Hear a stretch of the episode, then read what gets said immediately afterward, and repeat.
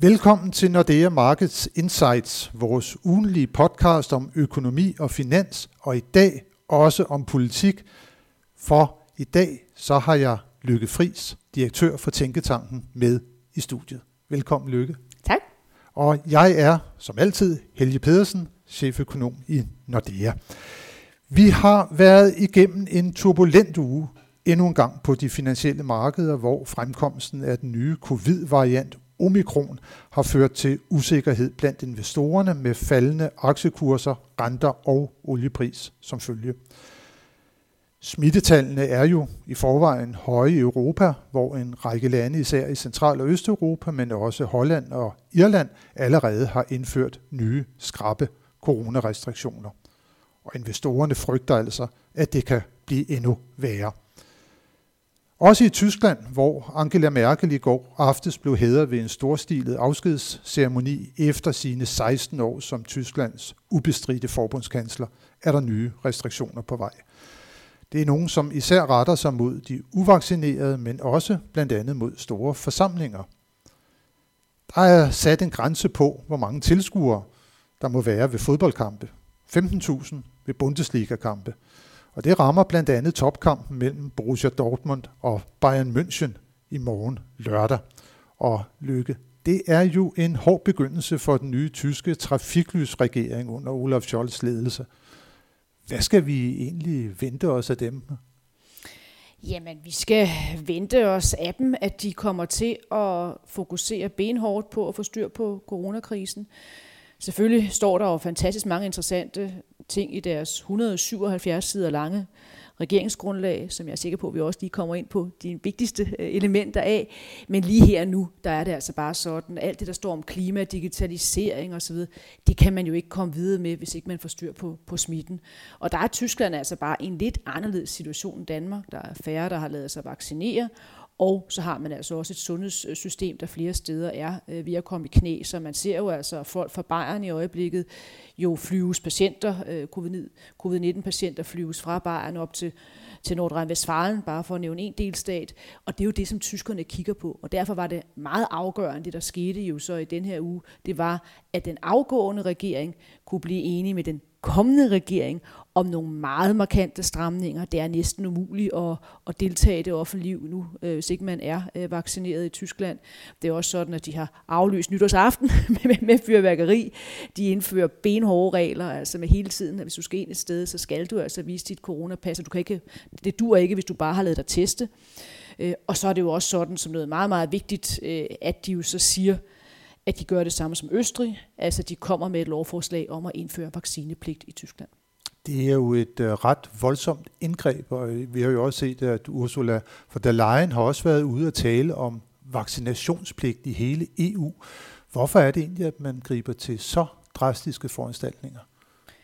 Jamen det er jo fordi man kan se, at man ikke har kunnet overbevise øh, en, en stor del af befolkningen, eller et betydeligt mindretal af befolkningen, de ligger, tror jeg, stadigvæk omkring de der 69 procent, der har lavet sig, lavet sig vaccinere. Så, så man sidder ligesom fast Øh, og så har man altså en anden opfattelse. Øh, det gælder både Tyskland og Østrig, som jeg følger tæt. Der taler man om det som fuldstændig en given sag, at vi kommer til at stå i en femte, en sjette, en syvende bølge, og det er derfor, man så nu for at undgå det, bliver nødt til at indføre vaccinepligt. Der har man altså en anden øh, tilgang der, end, et, end, jeg ved ikke, om du har hørt, men jeg hører ikke mange, der taler om den, den femte, den sjette og den syvende bølge, som vi allerede nu skal, skal forberede os på. Men ja, det er jo et, et meget øh, radikalt indgreb, og det er jo især, skal vi have med en vanskelig beslutning at træffe for den her nye ampelkoalition, trafiklyskoalition, for liberale gik altså til valg på Freedom Day. Og nu skal de jo gøre noget, der nok er det mest illiberale, man kan forestille sig, og indføre en, en vaccinepligt. Det er jo så også derfor, de ender med så at sige, at man stiller parlamentarikerne frit i, det tyske, i den tyske forbundsdag. Men pt. forventer man altså, at tre fjerdedel af de tyske parlamentarikere vil stemme for en vaccinepligt. Et øh, drastisk indgreb. Du nævnte øh, også før, at det er, at man flyver covid-patienter mm. fra Bayern til mm. andre dele af Tyskland. Det er min fornemmelse, at Bayern er et af de områder, hvor man også har den største modstand mod vaccinerne. På samme måde som man jo også i Østrig har områder, hvor at man er meget imod vaccinerne. Er der et eller andet med, at det er sådan den sydlige del af Tyskland, der måske er lidt anderledes end den nordlige del? Ja, og det gælder også også den østlige del, kan man så sige. Altså gamle DDR har man nogle DDR, meget ja. lave vaccinationsrater i Sachsen og i Thüringen, og det er også der, man så og har det højeste smittetryk selvfølgelig, så altså i Sachsen, Thüringen og, og, og Bayern. Ja, øh, man kan gå endnu højere op og så sige, at, at det er de tysktalende lande generelt, der har størst udfordringer med at, med at få udrullet vaccinerne. Det er jo, det er jo Østrig, det er Schweiz og det, det er Tyskland. Så, så der er noget her, og der er, hvor man også må sige, der er noget med, med kulturen, der er noget med, med også det her med skepsisen over for myndighederne, den manglende tillid. Øhm. Ja, for vi ser det jo også i mange af de gamle, andre gamle Østbloklande. Tjekkiet, Slovakiet voldsomt ja. hårdt ramt nu, og også Slovenien, Kroatien har meget høje smittetal. Ja, øh, det er jo noget med øh, altså, skepsis over for myndigheder, historien, der spiller ind i Tyskland, simpelthen. altså de, der er åben dem deroppe, de skal ikke bestemme over, øh, over landet, øh, og det er jo også et federalstat, altså der er jo også et skæld der, man skal ikke, de skal ikke komme i, i Wien eller Berlin og fortælle os, hvad vi skal gøre. Så, så der er altså betydelige udfordringer øh, der. Så, så derfor øh, er det jo også sådan i Bayern, nu nævner du det med, og det kan jeg jo selvfølgelig ikke undlade lige at kommentere på, den tyske Bundesliga. Øh, der kan man selvfølgelig sige, som Bayern München-fan, kan man jo skyde ind, at der er der måske en fordel, at der ikke er så mange på, på det gamle Westfalenstadion øh, på, på, på lørdag, men lad det nu ligge. Men, men faktisk er det sådan, at i Bayern, der går Markus Søder nu skridtet videre, og han siger, at der må slet ikke komme nogen tilskuere på stadion. Øh, så, så han har også en, er altså også en anden situation, end for eksempel, man er oppe i, i Slesvig-Holsten, hvor, hvor det egentlig går relativt godt. Mm-hmm. Så det er det første store problem, der skal løses for den nye regering. Det er yeah. at få covid-situationen under kontrol. Yeah. Hvis det nu er, at vi kigger lidt på deres planer i øvrigt for, hvordan Tyskland skal udvikle sig over de kommende fire år, hvad er så det mest bemærkelsesværdige efter din opfattelse? Jamen, det er klimadelen, som jo i den grad øh, gennemsyrer øh, den koalitionsaftale. Det er den grønne tråd, det er den store fortælling øh, omkring, øh, omkring den her regering. Det er, at den kommer til at satse benhårdt på. Den grønne omstilling øh, øger jo også kan man sige, ambitionsniveauet ved, at man siger ikke alene fastholder beslutninger om, at man skal af med atomkraft, men man skal jo så også gøre det, at man ideelt set, idealervejse, øh, skal udfase kul, så ikke i 2038, men så i, i 2030.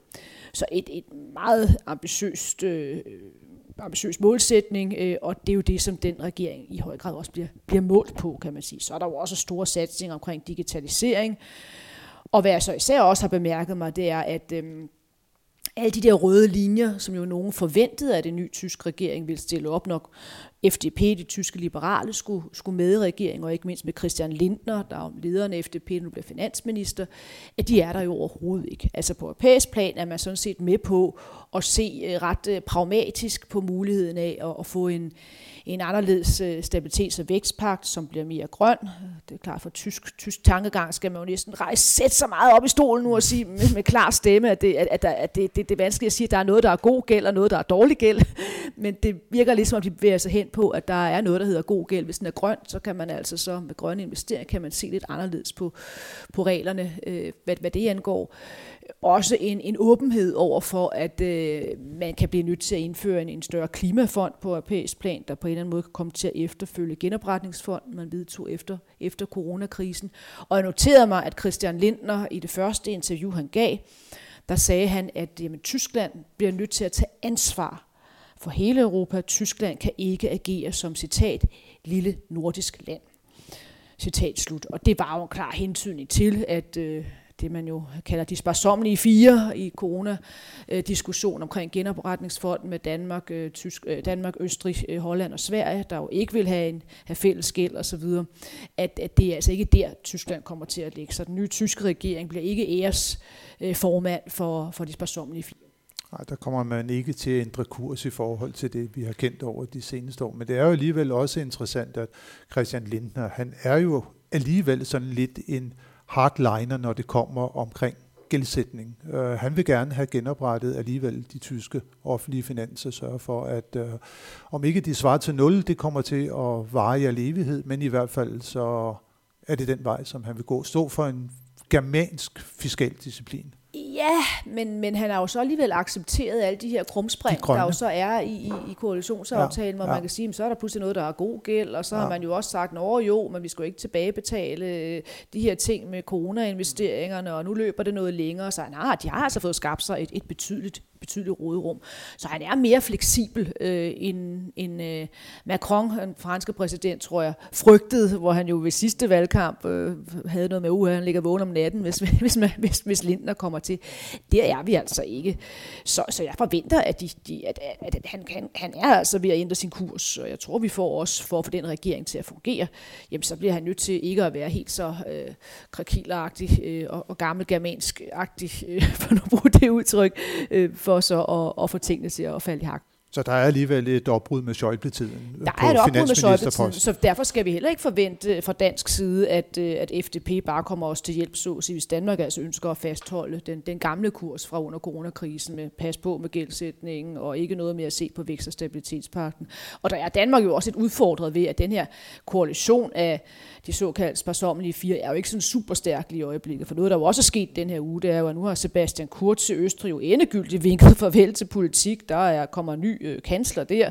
Øh, der har også været kommet ny øh, statsminister i, i Sverige, som ja, også lige skal, ja, ja, to gange, som lige skal arbejdes ind. Og i Holland, Mark Rytte, altså han er jo, der er jo, det er jo efter mange måneder siden, der er valg, har været valg, men de har stadig ikke dannet nogen regering. Så, så det er jo ikke sådan den mest stærke alliance, vi har lige pt. på det punkt.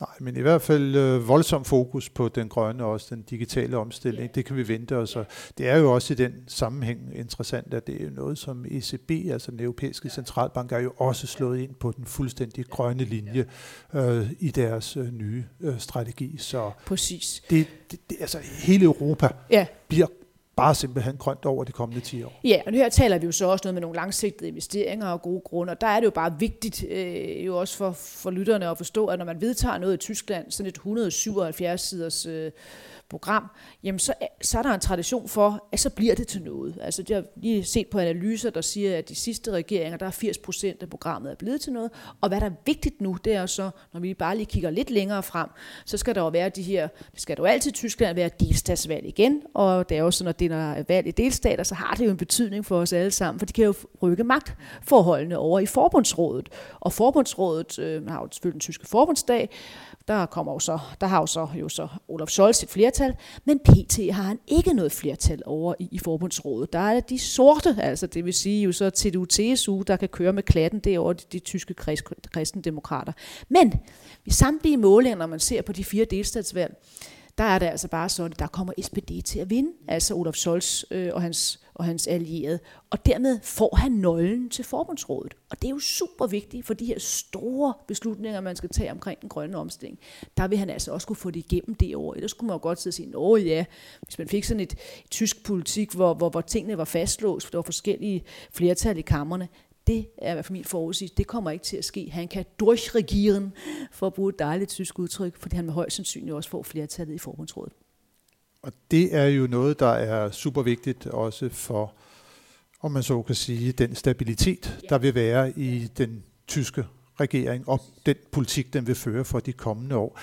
Uh, en anden ting, jeg godt kunne tænke mig at snakke med dig om, uh, Lykke, det er, uh, nu har vi fået en ny tysk regering, men hvis vi vender blikket mod det andet store europæiske land, Frankrig, så er der også noget i vente. Vi skal have et øh, fransk præsidentvalg øh, og parlamentsvalg mm, ja. i løbet af foråret. Mm. Der er der kommet en ny spiller på banen. Mm. Frankrigs svar på Donald Trump, populisten Erik Zemmour. Mm. Hvor alvorligt skal vi tage ham? Jamen, ham skal vi jo selvfølgelig tage, tage alvorligt, øhm, også fordi der er jo nogle strømninger i Frankrig, som man bliver nødt til at forholde sig til, altså skepsis over for globalisering, skepsis over for, at øh, ja, at EU-samarbejdet har udviklet sig ifølge hans opfattelse i den forkerte retning, med at øh, for eksempel domstolen har for meget magt, for nu bare at nævne én ting. Øh, det her med, at energipriserne jo altså i Frankrig er et meget, meget stort tema, øh, og hvad er svarene på det? Altså der er nogle, nogle også stadig hele indvandrerspørgsmålet. Det er jo nogle udfordringer, man bliver nødt til at håndtere. Men har man politisk. ikke Marine Le Pen til det? Jo, og det er jo sådan set så også det næste, man må sige, at øh, når man ser på målingerne lige PT, øh, så går øh, Semur, han går en vej, han, øh, han pisker opad, og Marine Le Pen, hun går den anden vej, hun pisker nedad. Så PT kanibaliserer de jo hinanden. Øh, så, så derfor kan man sige, så er mit bedste bud, at, at, jamen, altså, at vi får en anden runde øh, i et fransk præsidentvalg, hvor Macron kommer op imod en af dem, Um, så det er jo ikke sådan, at de så pludselig kan, altså bliver så stærke begge to. Det kan, det kan jeg simpelthen ikke forestille mig. Så det bliver den situation, at han kommer op imod en af dem. Og så ja, øh, så kan man jo godt øh, sige, uha, det kan godt være, at han så ikke vinder alle de ting, men det er nu altså svært ved at forestille mig alligevel, fordi så vil det være, at man går tilbage og ser på det historiske i hvert fald, når man har haft en Le Pen, der har jo så været datteren eller faren, der har stillet op, jamen så er der også mange, der er blevet hjemme på sofaen. Øhm, dem, der ikke vil, der, der ikke vil eksempel bare socialister, øh, vil ikke vil stemme øh, på, på, hvad vi er, Sarkozy for eksempel, øh, eller de har holdt sig for næsen, øh, som de så altid siger, og stemt på, på Sarkozy eller, eller, eller, eller Macron øh, alligevel, på trods af, at de egentlig ikke delte overordnet hans politiske synspunkt. Så jeg vil sige, at, at, at, at, jeg, at det bedste vurdering er jo, at Macron kommer til at vinde det valg. Men øh, der skal man jo også lige huske at være selvkritisk. Havde du spurgt mig, om der ville vinde det tyske valg, øh, så havde jeg jo også sagt, det gør Armin Larsen, det gør kristendemokraterne. Og pludselig skete der jo noget i tysk politik over sommeren, som jo ikke nogen kunne forestille sig ville ske. Altså heller ikke undertegnet, der kom den der voldsomme oversvømmelse. Øh, Armin Laschet, der var kandidaten, begik den ene fejl efter den anden, de fleste vil huske, han grinede på det forkerte tidspunkt, og alle de der ting og sager. De grønne begik også super mange fejl. Øh, øh spidskandidaten skrev en bog, hvor hun skrev af for nogle andre, og, og havde mange fejl i CV'et, og pludselig så stod en mand, der egentlig ikke havde ført valgkamp før, Olaf Scholz, som, som bare det sikre kort. Øh, så der kan jo godt ske noget, så derfor skal man jo selvfølgelig være meget opmærksom på, på dynamikkerne i, i fransk politik, men skal man sådan prøve på at lave en risikovurdering, så vil du stadigvæk sige, så, så, så, så, så vil jeg ikke sådan ligge vågen om natten, hvis jeg nu frygtede, at Zemmour vil vinde fransk præsident. Det, det, det tror jeg dog ikke, han kommer til. Så i din verden, så er det overvejende sandsynligt, at vi også får en form for stabilitet i fransk politik ved, at Macron han bliver genvalgt og kommer til at sidde de næste fire år. Hvad betydning tror du i givet fald, at Macron kommer til at sidde? Hvad, hvad, hvad betydning kommer det til at få så for forholdet til Tyskland? Også fordi nu har Frankrig jo lige indgået en lidt interessant udvidet samarbejdsaftale med Italien. Er Frankrig nu ved at orientere sig lidt mere mod sådan de andre sydeuropæiske, latineuropæiske lande, end den der enormt stærke koalition, der har været med Tyskland siden øh, 2. verdenskrig. Altså siger, jeg opfatter den aftale som simpelthen værende en, øh, en klar erkendelse fra, fra Macrons side om, at den øh, fransk-tyske akse, den er super vigtig men den kan jo simpelthen, den er blevet for lille i, i den nye store øh, union med, med de her mange lande. Man bliver simpelthen nødt til også at have at styrke alliancerne med andre lande. Det har han sådan gjort ret systematisk. Han har faktisk været meget aktiv på alliancefronten i forhold til, til franske præsidenter tidligere. Han var jo også i Danmark for eksempel. Nogen vil kunne huske, at han har rejst rundt i Baltikum, centrale og østeuropæiske lande. Og nu har han så lavet den her mere formelle øh, aftale med Italien. Og hvis man ser på genopretningsfonden for eksempel, Øh, den, den store, der blev vedtaget, som vi omtalte på par gange nu i forbindelse med coronakrisen, der var der jo først møder imellem Tyskland, øh, undskyld, mellem, mellem Frankrig og Italien. De udarbejdede nogle af de her første skitser, og så var det faktisk Olaf Scholz, der også havde direkte kontakt, selvfølgelig var det koordineret med kansleren, med Macron. Og det kunne så lykkes så at blive enige om det. Så du skal have den der trekant. Øh, den skal på en eller anden måde fungere, øh, for at du har, har mulighed for så at kunne støbe nogle, støbe nogle kugler. Og det tror jeg, det vi skal vende os til. Og det er jo også det igen, der er interessant fra et dansk europolitisk synspunkt. Jeg tror, at vi kommer til at se, hvis jeg får ret, at øh, Macron øh, genvinder øh, det valg, jamen så har du pludselig en helt ny dynamik med Olaf Scholz, Emmanuel Macron, og så Draghi i Italien, som jo øh, er, alle er, er sådan ret pragmatiske øh, politikere, blik også for, for, for at globaliseringen har nogle skyggesider. Øhm, Scholz var jo den, der i høj grad jo også arbejdede for at få den her ordning i OECD og G20 omkring, øh, om, omkring skatteforhold på international plan. Også nogle synspunkter, som, som, som, som jo øh, vinder gehør i høj grad i, i Frankrig. Øh, den italienske økonomiske udvikling, som du jo kender øh, væsentligt mere om, end jeg gør, men man kan jo godt se, at, at det begynder jo at rykke. Han får også gennemført nogle ting. Det er jo også Italien, der får 40 procent af den der store genopretningsfond. Så der, der, der kan jo godt ske noget her, øh, som rent faktisk kan rykke europæisk økonomi, øh, og også få gjort nogle af de der store beslutninger rent faktisk at komme igennem.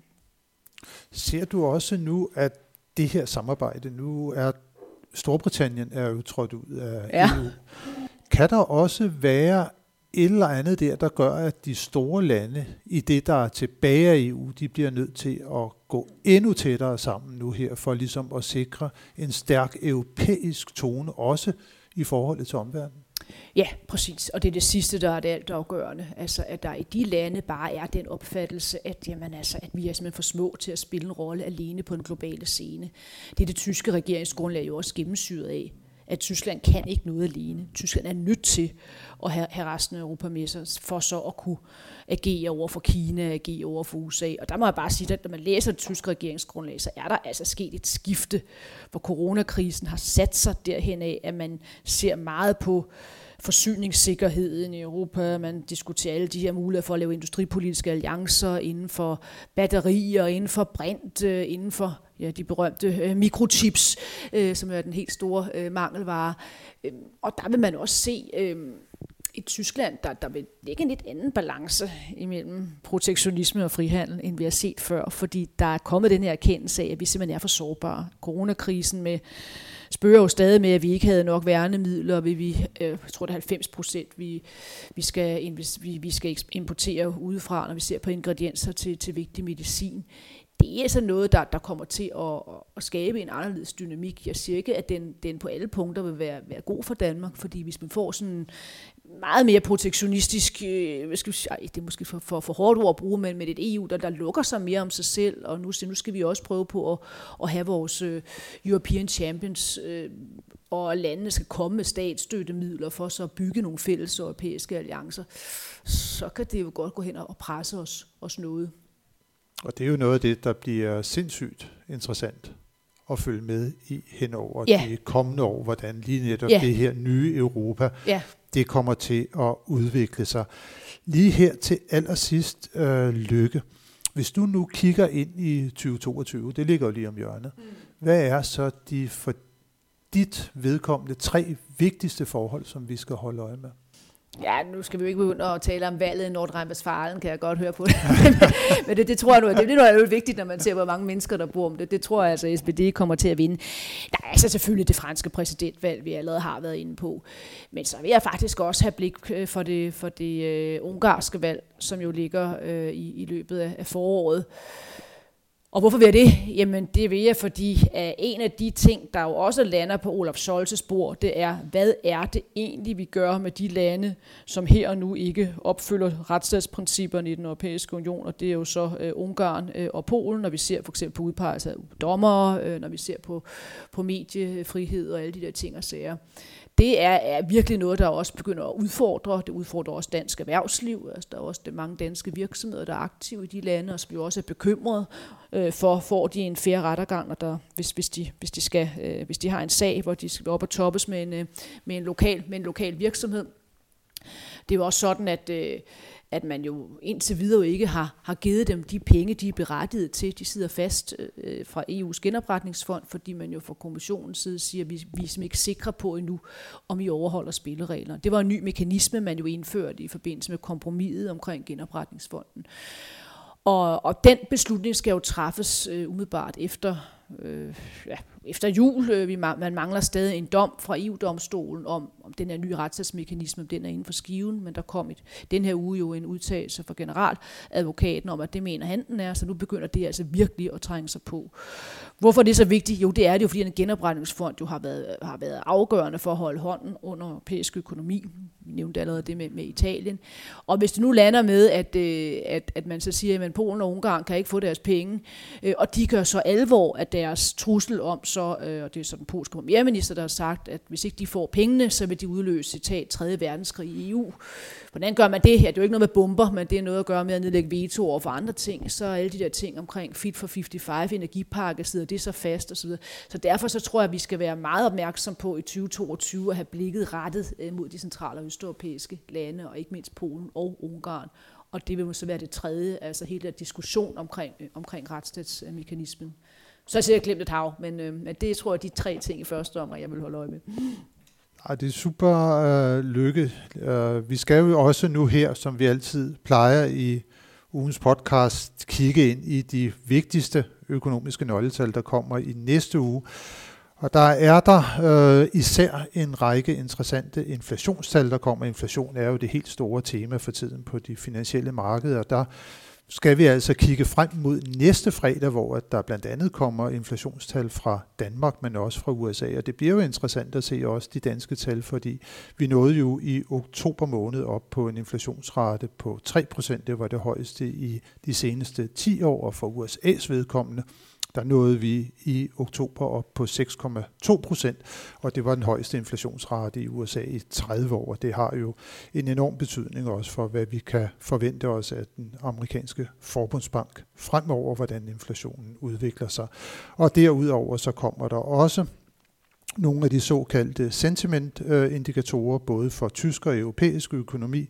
Vi har både EU's øh, tal for det, og så har vi finansanalytikernes vurdering, det tyske CDW, øh, som også kommer i løbet af ugen med tal for både tysk og europæisk økonomi. Så vi ser frem til en spændende uge igen, fyldt med vigtige nøgletal og også nyt om pandemien. Tusind tak, Lykke, for at deltage. Det var så lidt. Og så vil jeg også sige tusind tak til alle jer, som der har lyttet med. Det håber vi, at I også vil gøre i næste uge, når vi er tilbage med nyt fra de finansielle markeder. thank you